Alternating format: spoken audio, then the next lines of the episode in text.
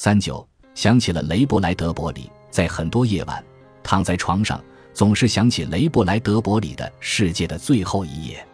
这篇小说有一个夸张的标题，写的却是一个非常平凡而令人感动的故事。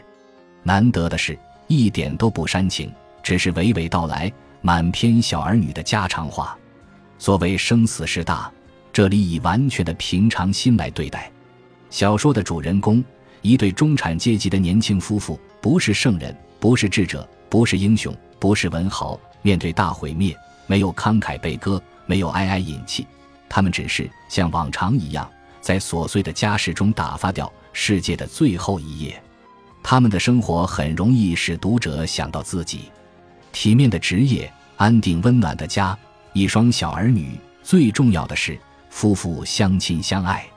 对于突如其来的不幸，他们有什么抱怨呢？丈夫对妻子说，除了他和孩子，没有什么可留恋的，因为既不喜欢这些城市，也不喜欢现在的工作，此外就是一些感性的小玩意儿，风雨阴晴的变化，炎炎夏日的一杯冰水，诸如此类。不抱怨还有两个理由：第一，整个人类都是同一命运，个人算不了什么；第二，我们都是普通人，虽非恶棍，也不是圣人，没有理由要求比别人不同的结局。幸和不幸都是相形之下的。丈夫说，不管怎样，我们总是相亲相爱的。于是他们久久拥吻，携手上床，头颈相触，双手相握，躺在深秋的寒夜里，等待命运的降临。生活其实就是一种态度，就像幸福是一种感受，骄傲是一种武器，回忆是对现实的拒绝和嘲弄一样。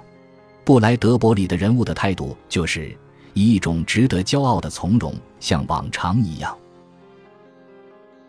本集播放完毕，感谢您的收听，喜欢请订阅加关注，主页有更多精彩内容。